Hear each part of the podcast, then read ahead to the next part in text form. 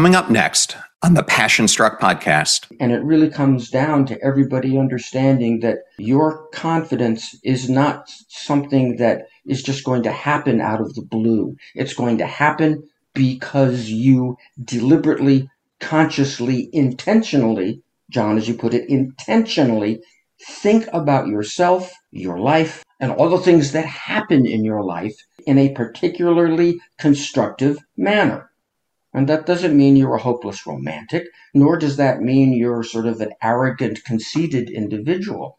It's just that you are thinking rationally and constructively. Welcome to Passion Struck. Hi, I'm your host, John R. Miles, and on the show, we decipher the secrets, tips, and guidance of the world's most inspiring people and turn their wisdom into practical advice for you and those around you. Our mission is to help you unlock the power of intentionality so that you can become the best version of yourself. If you're new to the show, I offer advice and answer listener questions on Fridays. We have long form interviews the rest of the week with guests ranging from astronauts to authors, CEOs, creators, innovators, scientists, military leaders, visionaries, and athletes. Now, let's go out there and become Passion Struck. Hello, everyone, and welcome back to Passion Struck. And thank you to each and every one of you who come back weekly to listen and learn how to live better, be better, and impact the world. In case you missed my interview from earlier in the week, it featured Dr. Dolly Chugh, who's a professor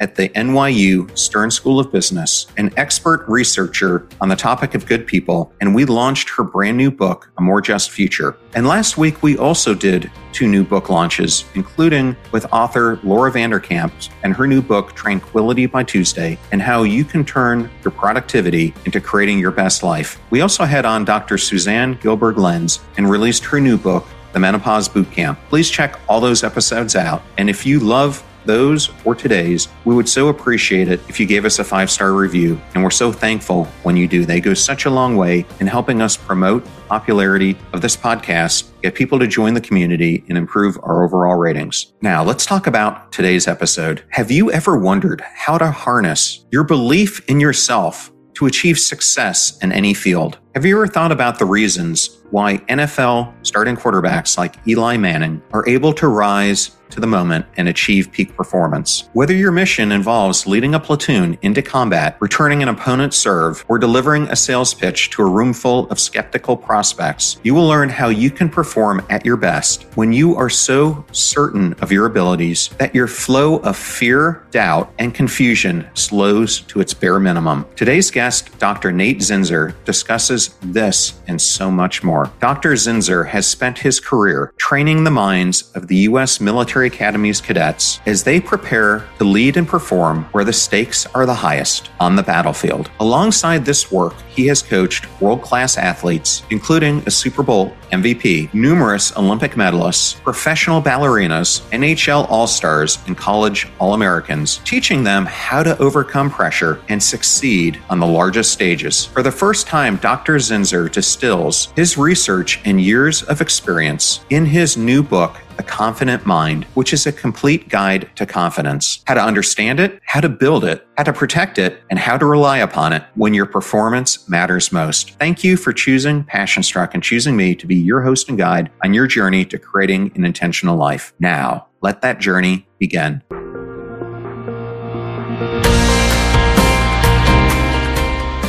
I am ecstatic today to welcome Dr. Nate Zinsser to the Passion Struck podcast. Welcome, Doxy. Thank you, John. It's a pleasure to be here. Well, it is truly an honor to have you here, and thank you so much for the 30 years that you have given to doing development of the minds of so many great officers who are now generals in some cases, or major business leaders, or athletes. So, thank you for that.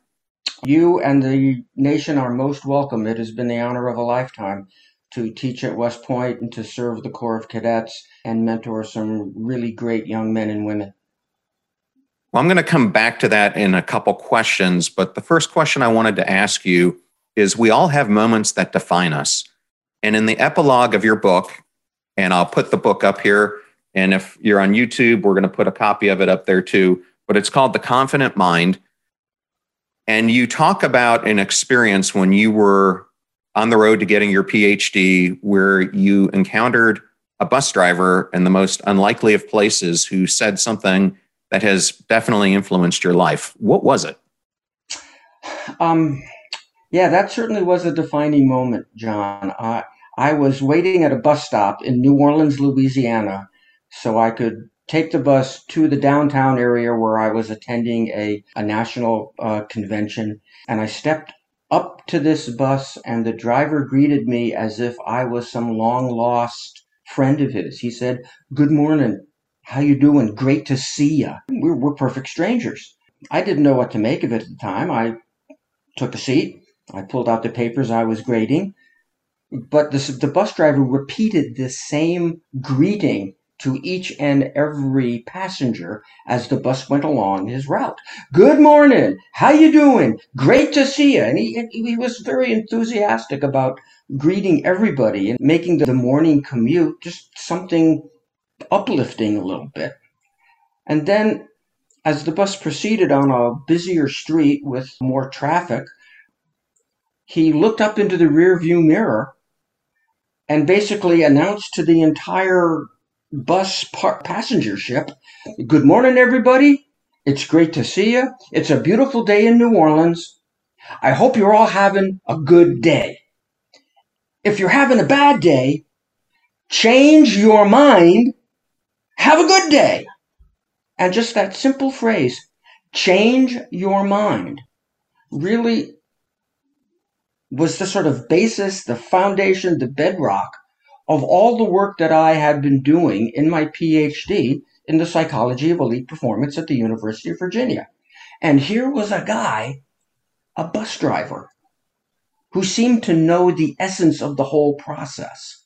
And just the way he said, change your mind, it just simplified everything that I had been reading in scholarly journals and discussing with professors. And, and you think about how often the term the phrase change your mind is thrown around. Yeah, I changed my mind. I'm going to have the BLT instead of the ham sandwich. I'm going to have the soup instead of the salad. I changed my mind. Well, how about changing your mind in a real, meaningful, powerful, constructive way, which is what this gentleman was suggesting. Change your mind so that instead of moping around about, oh, geez, it's this, it's this, it's this, and the Lord knows there's plenty of that to get upset about in this day and age, how about changing your mind and thinking constructively about yourself and your life? I don't know the man's name. I never saw him again after that day. But something tells me that when Hurricane Katrina hit New Orleans some years later, he was there helping people. He was transporting hospitalized individuals or, or handing out water in the Superdome that after that had been basically transformed into a field hospital. I just got to believe that he was doing something great like that and he helped other people change their mind. That was a defining moment for me. Well, I love that story. I'm going to relate it to one of the best business leaders I ever worked with, which was a gentleman named Steve Szilagyi, who ended up at the end of his tenure at Lowe's running all of supply chain. But when I worked with him, he was running the distribution network, which had somewhere between 30 to 40,000 employees in it. So a big job. And he was one of the most confident leaders I've ever worked with. And when you would ever ask him, How's your day? he would always just come back with this reply Today is an amazing day, or today is an incredible day. And as I got to know him, I asked him, Why do you respond in that way? And he said, I found myself earlier in my career that I would respond to that question by saying, It's average, or I'm having an okay day, or this.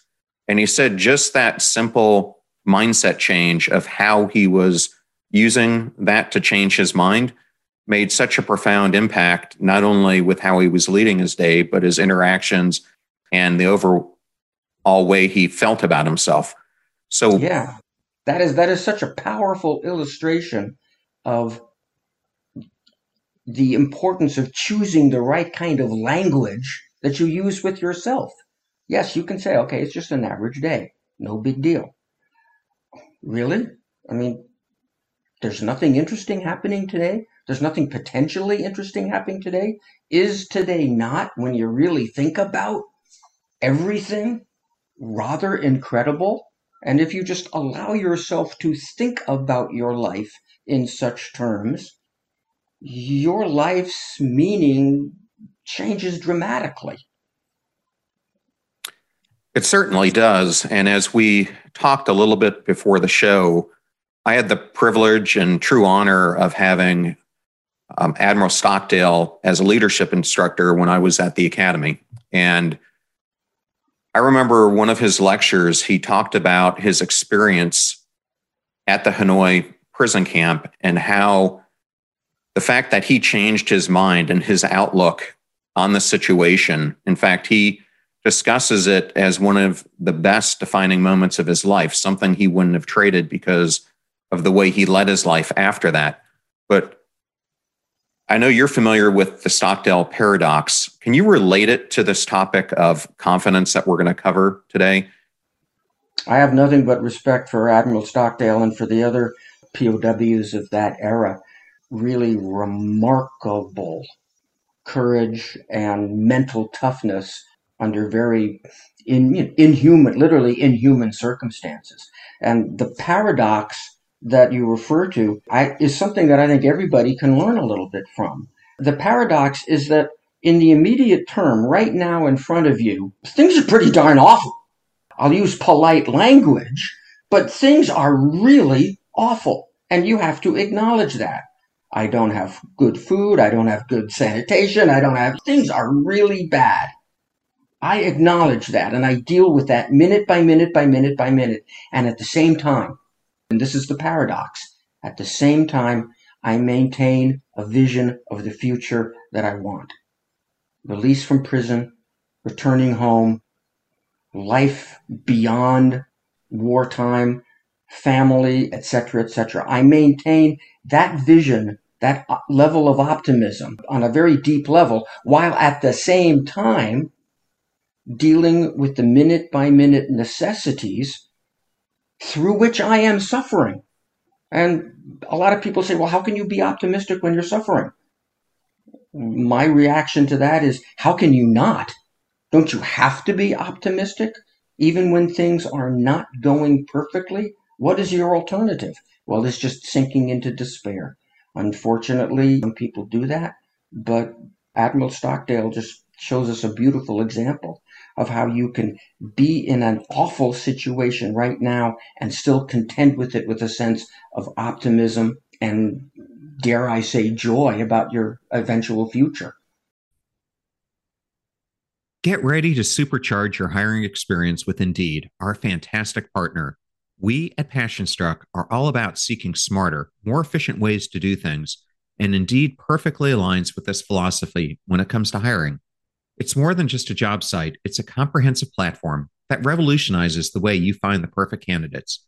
With its powerful matching engine and over 350 million global monthly visitors, Indeed streamlines the hiring process, bringing top talent straight to you. No more sifting through endless unqualified resumes. Indeed does the heavy lifting just for you. And what I love about Indeed is its ability to centralize all your hiring activities, from scheduling interviews and screening applicants to messaging candidates. It's all in one place. During my career, I've hired thousands of employees, and I only wish I had Indeed's efficiency and speed back then. And here's a fact that absolutely blows my mind 93% of employers, according to a recent survey, say Indeed delivers the best quality matches over other job sites. That's quality and speed hand in hand. And listeners of this show will get a $75 sponsored job credit to get your jobs more visibility at Indeed.com slash PassionStruck. Just go to Indeed.com slash PassionStruck right now and support our show by saying you heard about Indeed on this podcast. Indeed.com slash PassionStruck. Terms and conditions apply. Need to hire? You need Indeed. I know all those discount codes are difficult to remember, so we put them all at PassionStruck.com slash deals. Now, back to PassionStruck. Well, I think that's a great backdrop to this next question. And that is you've been teaching performance psychology at West Point for three decades. What is performance psychology and why, even through that lens of Admiral Stockdale, is it so important to train future military officers in it? All right. Well, I use the term performance psychology to refer to all the intangibles that are necessary for high level human performance. And the intangible of, of, let's face it, confidence. You have to be confident even when things are not going your way.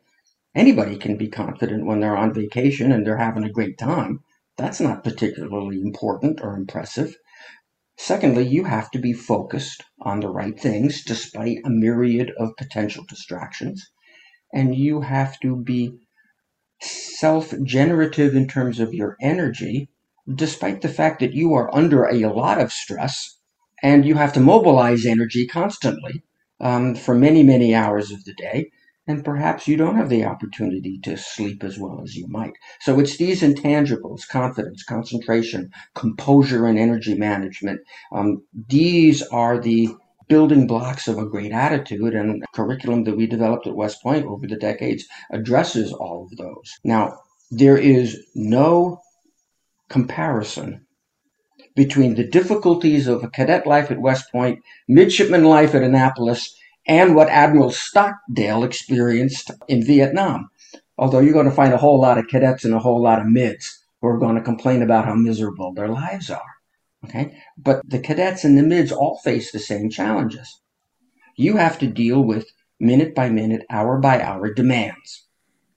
And they suck up your attention and they suck up your energy, and you've got to deal with them, and you've got to deal with them, and you've got to deal with them day in and day out. And it's a demanding process. At the same time, you've got to maintain a vision, understanding why are you here? What are you committed to? How do you want to be remembered as a member of your company, as a member of your athletic team, as a member of your class? How do you want to be remembered? And what is your eventual desired lifestyle? keeping all of that, just as Admiral Stockdale had to keep all of that in mind, while at the same time dealing with, okay, I have a history exam. I have a problem set in calculus. I have to go to my tactical officer for a conversation about my summer details. Oh, and then I have to go to boxing class. Oh, in boxing class, we're having a graded bout today. People are actually going to try to rearrange my face. This is the reality of a cadet and a midshipman. And you've got to handle all that while at the same time having a sense of a great future for yourself and, and your family. Yes, you do. And I examine this whole topic in depth as I was reading Angela Duckworth's book, Grit. Mm-hmm. And if the listener isn't familiar with how she opens it up, it's actually studying West Point cadets. And that's where she came up with the idea that it was passion and perseverance that brought success. And as I thought through that in my own lens of what it took for me to graduate and the lessons that I was learning, and a side note, I was on the brigade honor staff when we had the 1992 cheating scandal. Mm-hmm. So that whole experience made this point I'm going to say even more clear. And that is you can have all the passion and perseverance you want, but if you're not intentional about your decisions that make up your day, that passion and perseverance is going to be thrown in the wrong direction and you're not going to end right. up getting the results that you want. And it's interesting because as I have been doing this podcast, I've been lucky to have some of the most prominent behavioral scientists on the planet on the show, including Dr. Katie Milkman, Dr. Ayelet Fishbach, Michelle Segar, who's from Michigan, Don Moore at Berkeley, Max Bazerman and all of them, and you touch about this topic in the book as well, is the importance of choice points in determining our lives. Right. So, why do our choices matter so greatly with confidence? And I wanted you to do this through the story of one of the greatest military generals we've ever had, which was Robert Brown. Why did he believe that faith takes practice, and how can we learn about why our choices matter from his story. Yeah. Meeting General Brown many, many years ago was another defining moment in my life. And I'm so grateful for the relationship that he and I have maintained over these decades. As I was preparing the book manuscript, I asked General Brown, as I asked several other uh, combat veterans and other athletes and other business leaders, tell me about your most confident moment. I've got many great stories that I've included in the book, some of which I didn't have space for, unfortunately. But General Brown told a story of, again, basically the worst day of his life when a suicide bomber detonated his vest inside a mess hall in Iraq, killing a number of people, some of whom were Robert Brown's soldiers. He was a colonel at the time. But I think the message behind his story, and as he told it, he said, This was a terrible moment, but we had to go out on missions that very evening, and we had to continue.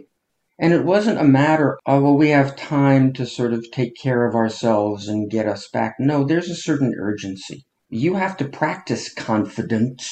You have to practice making decisions about what am I going to remember? How am I going to think about myself? How am I going to think about my future in the next few hours, in the next week, in the next months? I have to make decisions about all of those things. And it's up to me to make decisions that are in my own personal best interest and the best interest of my team, my family, my unit, if we're, talking in military terms. So General Brown was generous enough to share with me that story. And it really comes down to everybody understanding that your confidence is not something that is just going to happen out of the blue. It's going to happen because you deliberately consciously, intentionally, John, as you put it, intentionally think about yourself, your life, and all the things that happen in your life in a particularly constructive manner. And that doesn't mean you're a hopeless romantic, nor does that mean you're sort of an arrogant, conceited individual. It's just that you are thinking rationally and constructively again, borrowing the ethos of Admiral Stockdale and General Brown, you think intentionally, constructively about yourself in the present, in your future, recalling from your past, choosing to recall from your past experiences and memories that build energy and optimism. It's a deliberate choice that we make. We'll be right back to my interview with Nate Zinsser. When it comes to your health and longevity, you hold nothing back. You understand what it means to push harder, reach farther, and go the extra mile. This relentless drive runs in your blood. That's why Inside Tracker provides you with a personalized plan to build strength, speed, recovery, and optimize your health for the long run. Created by leading scientists in aging, genetics, and biometrics, Inside Tracker analyzes your blood, DNA, and fitness tracking data to identify where you're optimized and where you're not. You'll get a daily action plan with personalized guidance on the right exercise, nutrition, and supplementation for your body. And when you connect Inside Tracker with your Fitbit or Garmin, you'll also unlock real time recovery pro tips after you complete your workout. It's like having your own personal trainer and nutritionist in your pocket. And for a limited time, you can get 20% off the entire Inside Tracker store. Just go to insidetracker.com forward slash passionstruck. That's insidetracker.com forward slash passionstruck. Please support those who support the show and make it free for our listeners. Advertiser deals and discount codes are in one convenient place at passionstruck.com. Now, back to my interview with Nate Zinsser. Well, I think that is an incredibly important point because we are the masters of how we spend our time. Everything we do each day, every day, is a choice. And the truth is, everyone struggles to manage their time, but we all have an enormous amount of responsibility. So, one of the Stoics, Seneca, said that there are three domains of time the past, the present, and the future. And you cover these in your book. Why are the statements we make to ourselves in the present the most important element of our mental bank account? Because we live in the present, John. It's a mistake to live entirely out of one's past because it's a memory. It's a mistake to live entirely out of one's future. That's a fantasy. That hasn't doesn't exist yet. Right now, the present is what we've got. Okay? And we have to be very careful about how we think about ourselves, the subtle stories, sometimes the not so subtle stories that we tell ourselves about ourselves when we're about to step up and deliver a speech, enter a negotiation, play uh, a tennis match, play a football game. What are we telling ourselves in those moments about our abilities, about our capabilities, and about where we are going to put our attention? We live in the present. We have to be effective with our thoughts about ourselves in the present. Well, I'm going to use what you just discussed to t- state a quote that I love from the book, and that is the simple truth about confidence. And it has, as you write, little to do with what happens to you and everything to do with how you think about what happens to you. And as I read it, I couldn't put more emphasis on those words because it is so true. If you think negatively about a situation like a speaking engagement or going into combat or whatever it is you're going to do, you're setting yourself up right then and there for failure. But if you think about this through a more positive lens, it completely changes the dynamics. And one of the stories I really liked from the book was you discussed Tony Gwynn, who's probably regarded as one of the best hitters in history. And I love the story. I'd like you to discuss it because you're going to do a better job of it than I am. But can you do it kind of through that lens of the Absolutely. simple truth of confidence? Yeah, again, Tony Gwynn is a wonderful example of a guy who realized at some point in his career that he had to be in control of his own attitude. Major League Baseball is an unforgiving experience. It's a long season. You're in the spotlight. There is very much a one on one, almost combative dynamic between pitcher and hitter. Tony Gwynn was engaged in that dynamic literally thousands of times. What he realized is that he had to be careful about how he thought about himself. Um, so he was very systematic in looking at the videotape of his performance in the batter's box in games. He had his um, crew and himself edit the various videos of his performance at the plate, and into one file went video clips of him swinging away and making good decisions with the ball. All right? Making good contact. He made a second tape of pitches that were thrown to him on which he made a good decision whether to swing or not to swing. Good decisions. And then there was a third file of pitches where he made a poor decision, swinging at a pitch he shouldn't have swung at, or holding back against a pitch that he should have swung at. And he was very clear. I take that third one and I destroy it. I throw it away. I delete the file. I do not need to watch myself, quote unquote, looking like a fool swinging at somebody's curveball. It does not help him to relive review bad decisions that he made. It made a heck of a lot of sense for him to go back and watch good decisions that he made against a given pitcher. That helps him for his next encounter with that pitcher. It helps his general confidence for him to look at video clips where he drives the ball deep into right center and advances the base runners. The very simple educational principle is that you know, you want to think about what you want more of. Because whatever your brain is full of, pictures of you hitting the ball well, pictures of you making good decisions versus pictures of you making bad decisions, whatever your brain is full of, it's pretty much what your body's going to give you. Uh, it's just the way the nervous system is wired. And if we were just generally more aware of that and utilize that principle, I think our kids would learn multiplication tables faster. I think we'd all improve our golf games, our tennis games, our fitness performances, let alone have better interactions in the business world.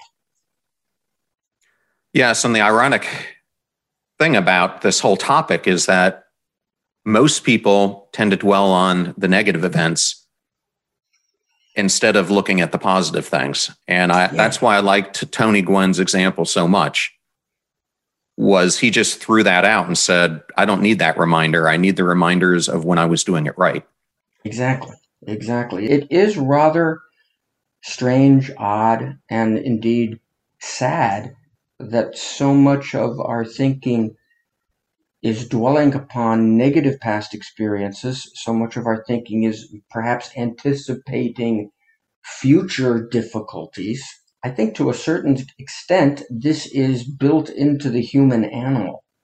Our early years, hundreds of thousands of years, living a nomadic hunter gatherer existence, which was a heck of a lot less certain than the existence that most of us, especially in the Western industrialized world have today. That was a very uncertain existence. Where's the water? Where's the food? Where's the shelter? How do we do this? Our primitive ancestors were kind of looking over their shoulders constantly, worrying about stuff. So we've inherited that. It's a, something of a survival mechanism.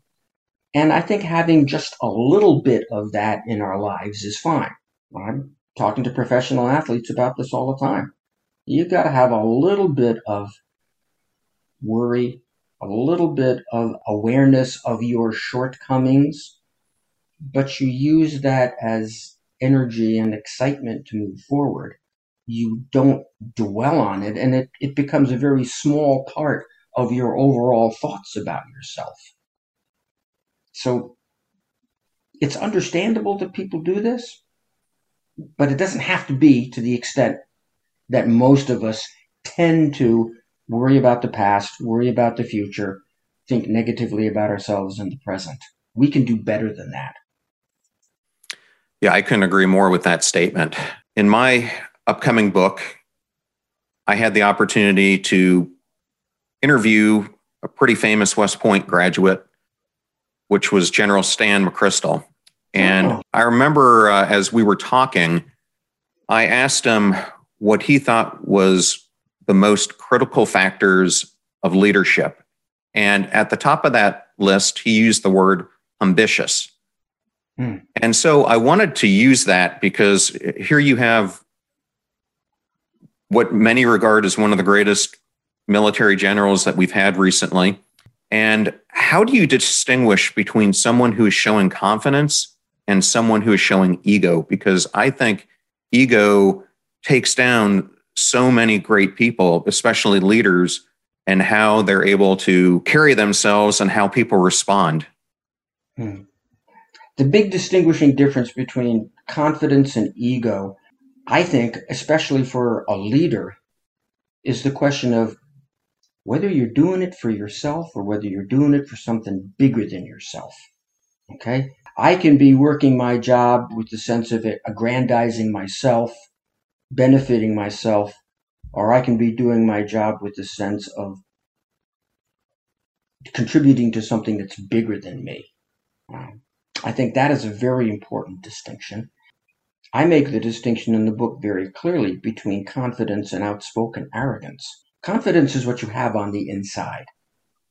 It's internal. It's derived from your internal thoughts, and it's that mental bank account that you keep. Outspoken arrogance is the way you talk about yourself to the outside world.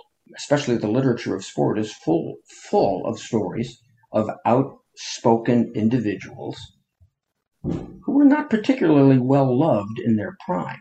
Muhammad Ali is the classic example of a very outspoken individual. He was very, very confident on the inside, but he expressed it to the outside. He had a big ego, so to speak, and that turned a lot of people off. I think you better have a heck of a lot of confidence if you're going to get into a boxing ring with the likes of Floyd Patterson and Sonny Liston. You better have a lot of confidence. Whether you choose to talk about it the way Ali did, the way uh, Conor McGregor or Ronda Rousey might, and there are numerous other examples uh, of outspoken individuals in the world of sport. Whether you choose to do that is secondary to whether you have that sense of certainty about yourself based upon the conscious, deliberate, intentional decisions that you've been making. I hope that answers your question. It's a big one. Yeah, no, it is a big one. And I think it leads us to another person that you cover in the book who I have always envisioned as a very humble person. But I'm going to introduce it like this. In the mid 2000s, when I was at Lowe's, we always had an annual sales meeting. And one of the favorite ones I went to, and they're always in Las Vegas, was we had the Mannings come on to be our guest speakers. And it was supposed to be Archie, Peyton, and Eli, but Eli, for whatever reason, was unable to attend. And at this point, Peyton was this extremely well regarded, going to be the next Joe Montana of football. Mm-hmm. And Eli, people kind of thought of as an afterthought. And it was interesting because when the two of them got up there, and they're both very good speakers, Peyton Manning is great, but they were throwing a lot of jokes out about Eli. And remembering back upon it and then reading his story in your book, they were making fun in some ways of his confidence. And so I think we all know that Eli has gone on to win a couple Super Bowls, in many ways performed at par with his brother on the biggest stages. But when he first came to you, I think he was struggling with confidence at that point. And I think it's a great example of you can be the greatest at your profession, but it's still that mindset that is going to take you from going from where you are to where you want to be. And I was hoping not covering it from the when he threw a touchdown in the Super Bowl, but what were some of the initial things that you had to do when you worked with him to guide him to becoming that individual who threw that 40 yard pass and ended up winning the Super Bowl against Tom Brady? Um, I think probably Eli's biggest takeaway from the work that we did over a period of years, and he's shared this in, in several conversations, was the ability to derive from whatever practice or workout or game or performance the willingness to extract from that experience or little episodes, if you will, of success.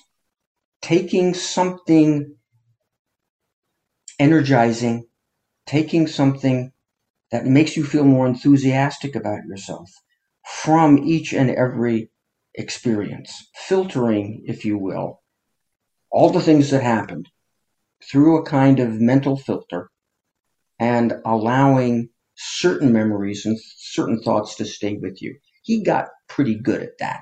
He had to be good at that because he played football in the most vicious media market in the country, where people would hoist him up on a great pedestal whenever he had a good game, and people would kick him to the curb and cover him with dirt if he didn't have a great game. Whether the good game was his own fault or his teammates' fault, or the bad game was his own fault or his teammates' fault, it didn't matter. He's the centerpiece of the team. He's going to get tons of credit when the team wins. He's going to get tons of blame when the team loses. And he's got to insulate himself from all of that and be able to say, yes, I had these five great plays in that particular game, even though it was a 30 to 35 loss for his team. But I can look at my good play and I can base 95% of my memories of that game from these successes, these good decisions that I made, these good things that I did. And I'll have only about 5% of my memories of that game about things that went wrong. And I know I can fix those. I know everything that I didn't do right, the ways we didn't execute, we can fix that. So it's not some permanent difficulty that we have it was just a minor bump in the road that we can get better at. And that's really the challenge for all of us. Eli Manning and Peyton Manning has to do that week in and week out and week in and week out throughout their entire career. We have to do it too if we want to give ourselves a chance to be great at what we do. Well, I think this is a great lead into another stoicism. And Seneca believed that stoicism isn't just about thinking, it's about action. And the best way to improve is to review, which is exactly what you just talked about with Eli. And one of my favorite chapters of the book was chapter two. And you discussed three things in it the top 10 list, ESP, and the immediate progress review. I wanted to give the audience some practical tools from this conversation. And I thought these were three great ones. So I was hoping you could share what those are and how a listener can apply them. Absolutely. These three tools, if you will, all deal with how we handle our memories memories of our long term past, memory of our short term past, memories of our very, very immediate past. The first tool, the top 10 list, is, as the title implies, a list of the 10 most successful, fulfilling moments that you have had in your career, in your sport, performing your art. What are those memories that give you a sense of, ah, yeah, that was a great moment. We, we tend to pass over those in our sort of prejudice toward the negative. But I think it's very important to write those out, post those someplace visible, so you are constantly reminded of how well you did here, how well you did there. This award, this recognition, this accomplishment, your top 10, that's how you filter your long term past. Then, moving the lens closer, let's look at yesterday or the last game you played, the last match you played, the last negotiation you participated in. Let's review your day. Can we deliberately extract from our memories of the day an episode of where we put in quality effort? When we sort of got past a little procrastination and did something we didn't necessarily wanted to do, but had to do, but knew it was important to do, and we did it. Good for us. An episode or two of quality effort. Secondly, an episode or two of a small success. What did we get right? Yeah, I made this point in the meeting. Yeah, I hit this new little personal record in the weight room today. Just small successes. If we wait around for the big successes, we could wait around a long time. The big successes are always built on little ones. Let's extract the memory of some small ones. And then third, progress. What does it seem like we're getting better at? So your daily reflection is ESP, effort, success, progress. And that's a five minute exercise at best. But it's a way of making sure that you don't lose any goodness day by day. And then third, taking it even to a more immediate perspective, you can look at your day as a whole series of performances. And as you move from the first meeting of the day to the second meeting of the day to the third, in between those meetings, in between those work activities, you have the opportunity to, to reflect a little. What was the best thing I did there? What's worth repeating from that conversation, that immediate progress review? It's amazing to hear the reaction of most collegiate and professional athletes when I say, you can review each and every drill you do in practice and take with you the memory of your best rep of that drill. And you just quietly keep that as you move into position for your next drill in practice. I get a lot of drop jaws when I suggest that. And they say, you know, Doc, I never thought about that. And I said, yeah, let me guess. I'll bet you a thousand bucks right now that your habit is to remember not the best rep of the drill that you just finished, but the worst rep, carrying that memory of your worst little performance with you as you get ready for your next drill. Well, there you're violating the basic principle again. You're not thinking about what you want more of. You're thinking about what you want to avoid. And again, your brain, your body is going to give you what your brain is full of. So if you're carrying on, if you're carrying the memory of each little bad rep, drill by drill by drill, you're kind of polluting the whole internal environment. So you've got the long-term memory, the relatively short-term memory of the day, and then the very, very immediate memory of what just happened, and you can filter all of that to build your mental bank account. I think it's a very important point and a great takeaway. So thank you for sharing those different tools. And it kind of opens up chapter five for me by what you just discussed, and that is the shooter's mentality. Mm. And I remember reading a lot about Larry Bird and Michael Jordan and how they both would show up hours and hours before games to put in the reps and just shoot hundreds of shots. And in the book, you talk about this through the lens of Steph Curry, who I think everyone can relate to today.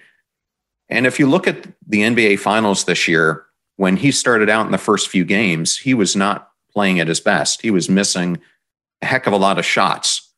But as that series went on, you saw a change happen, and all of a sudden he started to hit the big shots.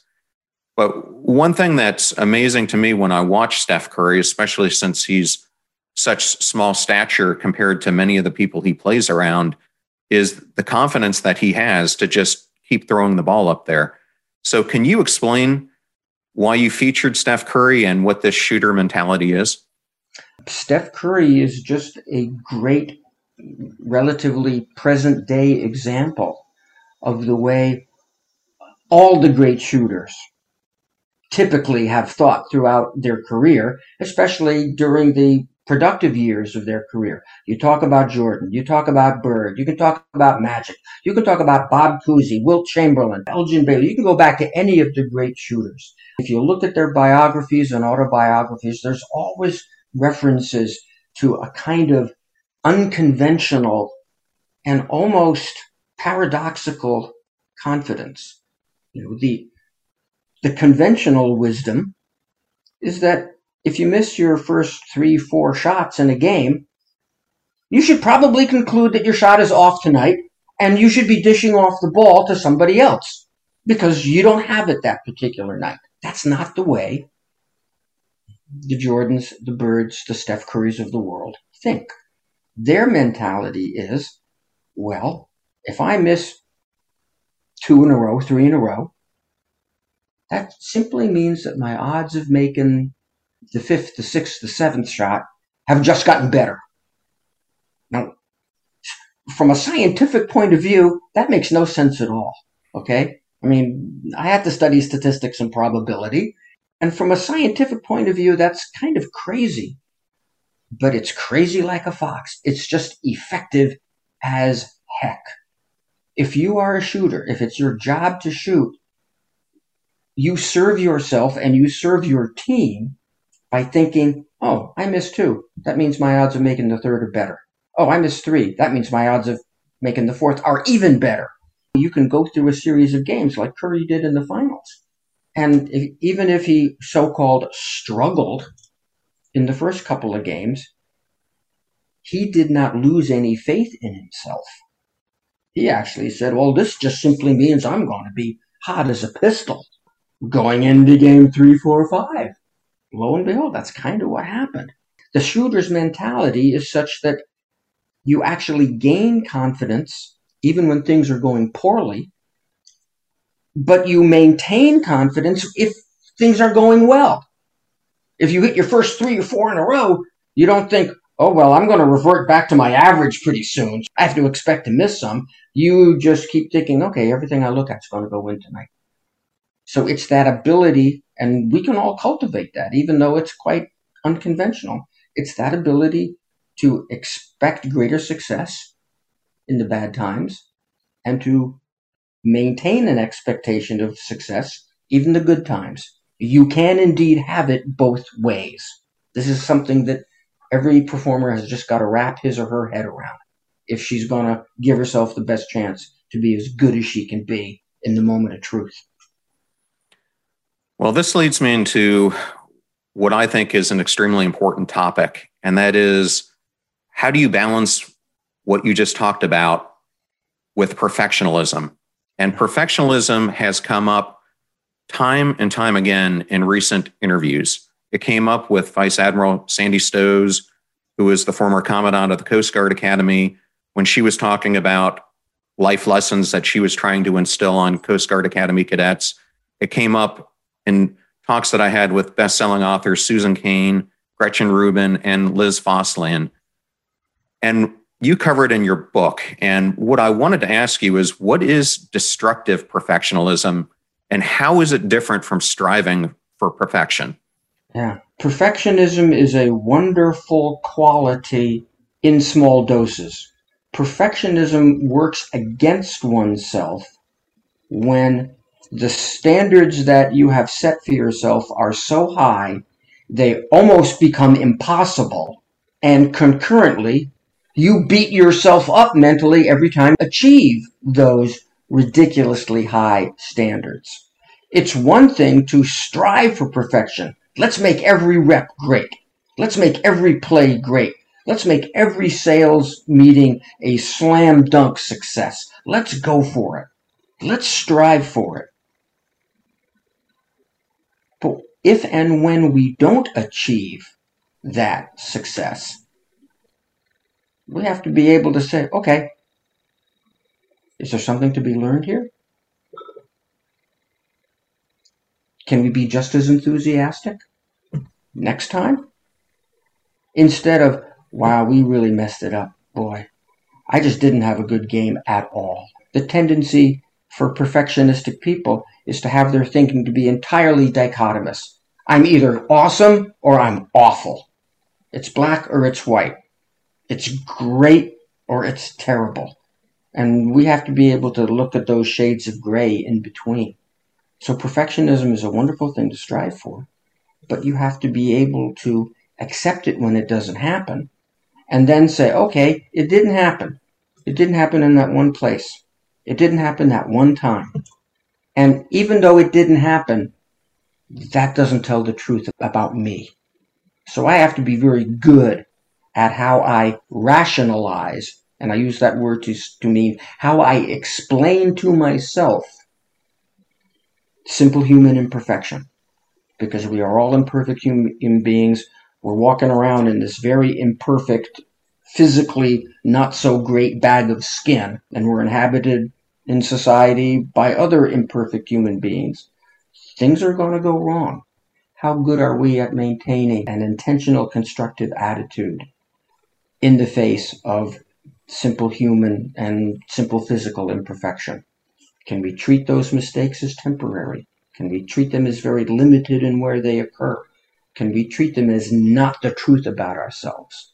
And it's the ability to respond to just the imperfections of our world that helps us protect that mental bank account that's so important. Yes, it is. And when I had Gretchen Rubin on the podcast, I asked her what the key to happiness is, and she wrote the Happiness Project. And her response was it's the hard fact of knowing yourself and coming to the realization that you are imperfectly perfect. Mm-hmm. Great way to put it. Yes. Well, Doc Z, I wanted to open up uh, chapter four. I'm not going to have you tell stories because I want the reader to read this, but you cover athlete Michael Powell, Colonel Kevin Chapra, and Lieutenant Paul Tachi to open up this process of envisioning. Mm-hmm. But I wanted to give you my own example, and then I'm going to ask you a question. I happen to have Naval Academy classmate, 30 plus year friend of mine, Navy SEAL and astronaut Chris Cassidy on the podcast. And I asked him, was he earned his two Bronze Stars with Valor in Afghanistan? And then when he was doing a spacewalk with an Italian astronaut, and that astronaut started having water develop in his helmet, mm-hmm. and Chris, without thinking, just saved the day, brought him in. I said, How were you able to do that? And I wanted to use this to sum up many of the things that we talked about today. He said, It's because I went through the training, had the mental discipline to develop the confidence and to envision it in the future. So when I was in those present moments, I already knew what the result was before it even happened. Yeah. And the question I want to ask you, because I think what he said was so powerful, is how do we ensure that those hard earned skills don't fall victim to fear, doubt, and worry? Mm. How much time would you like me to take to answer that big question, John? That's a doozy. How do we ensure that we do not fall victim to fear, doubt, and worry? Well, I think your Naval Academy classmate, in a way, answered the question. He said that I had developed the discipline to anticipate what might happen and to rehearse responses to things that might happen. So he had thought very constructively about the future. Okay? I mean, he didn't have a whole lot of spacewalking experience to base his confidence on. He had to think about what could happen, what is the procedure, what are some of the potential difficulties. If difficulty X arises, what's my response? If difficulty Y arises, what's my response? And the training in all those SOPs, standard operating procedures, is what he and so many good performers do. They're honest about, I use the term flat tires. What are the things that could derail our performance? We're going on a spacewalk.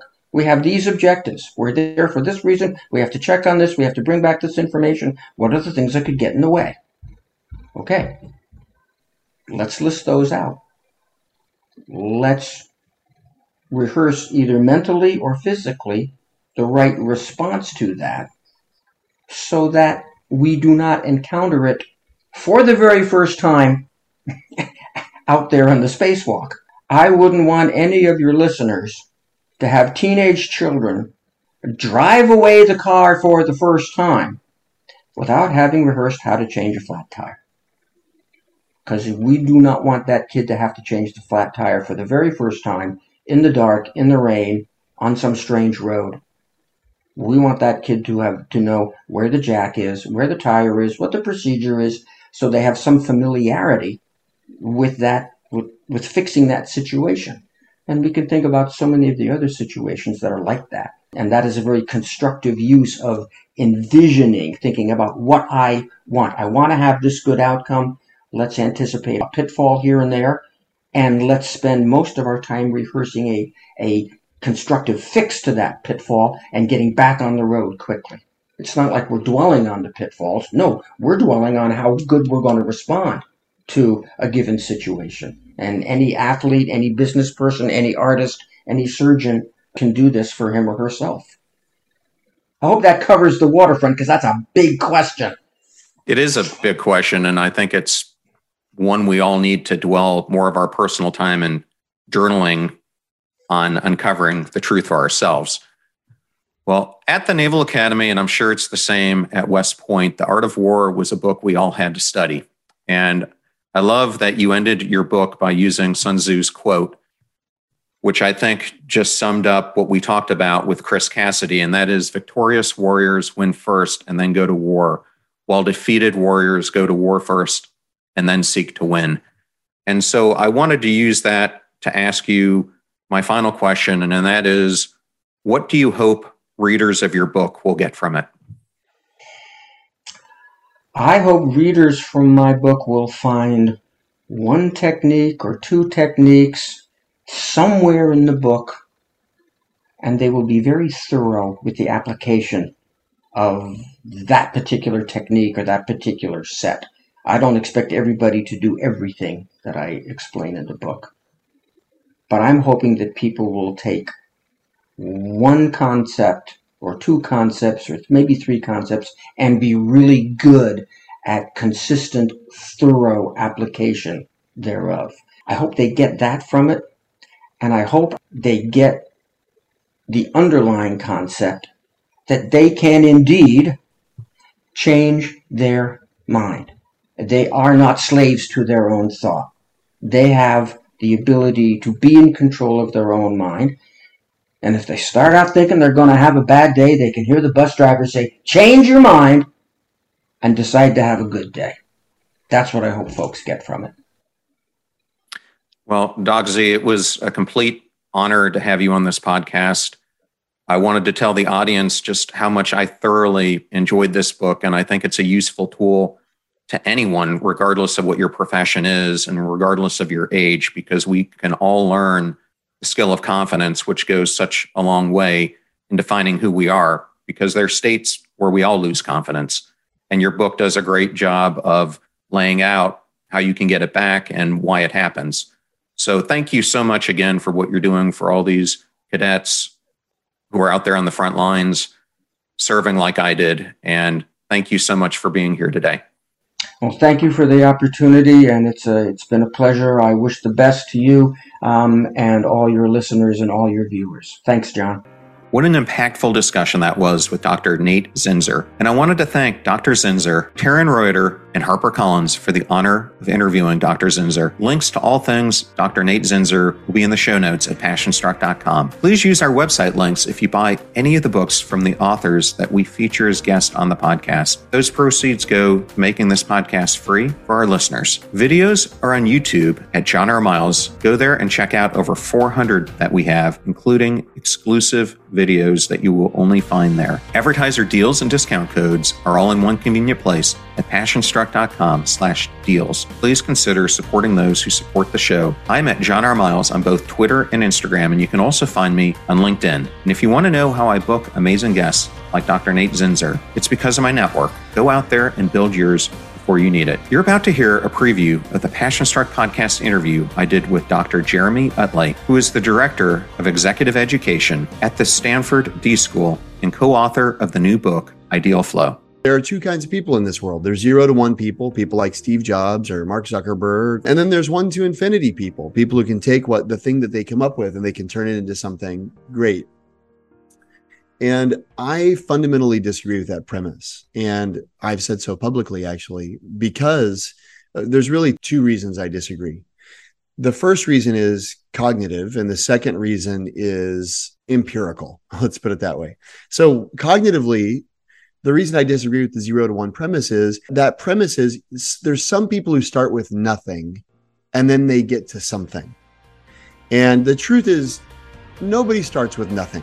The fee for this show is that you share it with others when you find something useful or interesting. If you know someone who's dealing with confidence, definitely share this episode with them. The greatest compliment that you can give this show is to share it with those that you love and care about. In the meantime, do your best to apply what you hear on the show so that you can live what you listen. Until next time, live life passion struck.